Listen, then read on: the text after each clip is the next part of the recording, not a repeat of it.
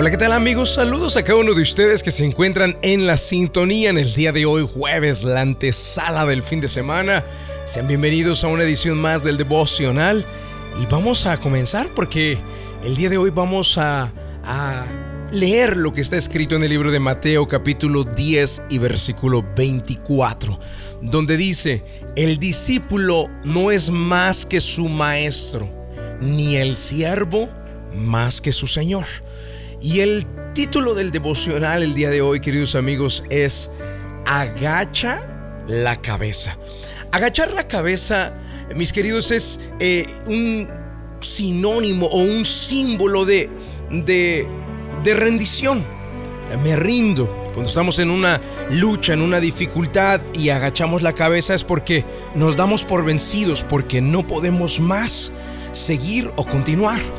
Y he notado que las personas regularmente manejan esta situación de, de, tirar la toalla, de rendirse, de abandonar, eh, de agachar la cabeza. Lo usan totalmente a la inversa. Cuando deberían de agachar la cabeza, no la agachan. Y cuando no la deberían de agachar, la agachan. ¿A qué me refiero? Me refiero a que en cuanto enfrentamos dificultades o complicaciones, he notado, he visto que mucha gente se rinde, agacha la cabeza, totalmente rendido, y se detiene, abandona, tira la toalla. Pero no debería de ser ahí cuando agachamos la cabeza. No debería de ser ante la dificultad cuando nosotros nos rendimos. No debería de ser ante los problemas, ante los obstáculos que nosotros simplemente abandonamos y nos damos por vencidos rindiéndonos, agachando la cabeza. No debería de ser ahí. Debería de ser ante la presencia de Dios que nosotros deberíamos de agachar la cabeza. Porque la Biblia dice que el discípulo no es más que su maestro. Ni él, ni él, ni el siervo más que su Señor. Mateo 10, 24. Ahora, cuando lo dice esto la Biblia es porque ante Él tenemos que tener una actitud de, de humillación, de rendirnos de agachar la cabeza. Sin embargo, hay mucha gente que ante Él y ante su presencia lo hace a la manera de Caín o lo hace a la manera de Pedro. ¿Qué hizo Pedro? En algún momento el Señor Jesucristo vino y le dijo, Pedro, el diablo me ha pedido tu alma para zarandearte, pero yo he orado para que tu fe no desfallezca, Pedro. De cierto te digo que esta noche antes que cante el gallo tú me habrás negado tres veces. Esa era la palabra de Dios. Pero Pedro, creyendo que él tenía más poder, que su palabra tenía más poder, que su palabra de él, de Pedro, la palabra de Pedro tenía más autoridad, le contesta la palabra de Dios y le dice, no Señor, usted está equivocado. Yo no lo negaré, es más, yo estoy dispuesto a ir a la misma muerte con usted. Así que cuando tenía Pedro la presencia de Dios y la palabra de Dios que le decía, tú me negarás, Pedro en lugar de agachar la cabeza, en lugar de rendirse, en lugar de reconocer el poder y la autoridad de la palabra de Dios, exaltó su propia palabra, exaltó su propia creencia y dijo, no Señor, usted está equivocado soy, yo, yo voy a ir con usted hasta la misma muerte. Y el caso de Caín es igual. Tenía la palabra de Dios, tenía la enseñanza de Dios que le decía que la forma como tenía que presentar ofrendas.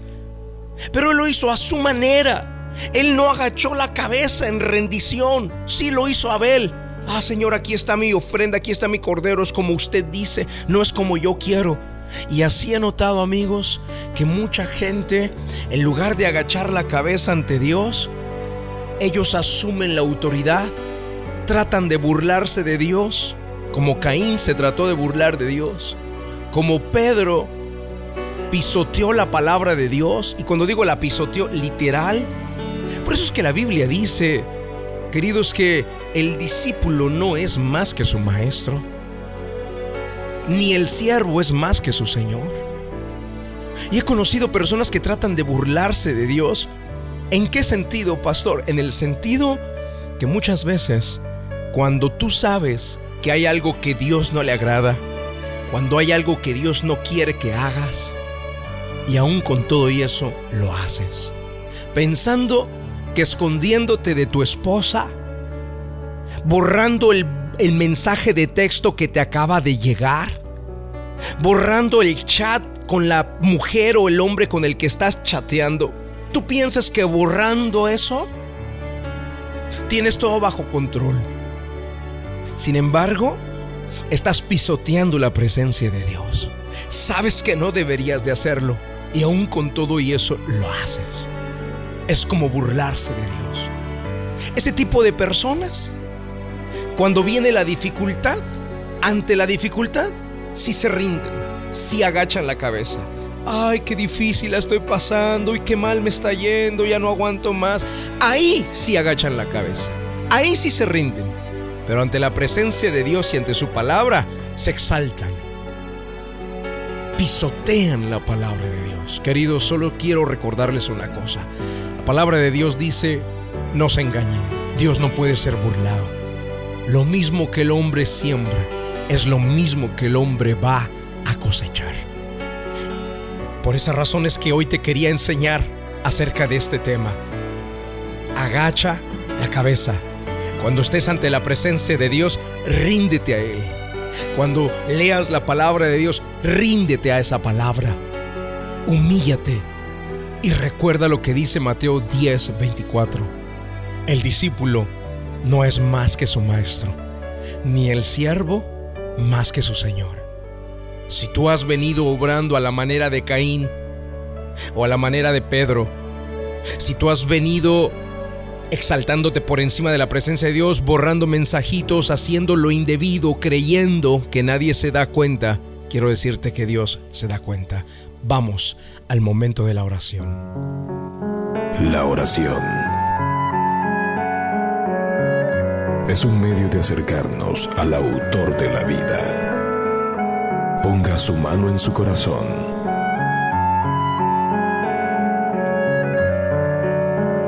Es momento de hacer oración. Vamos a hablar con Dios.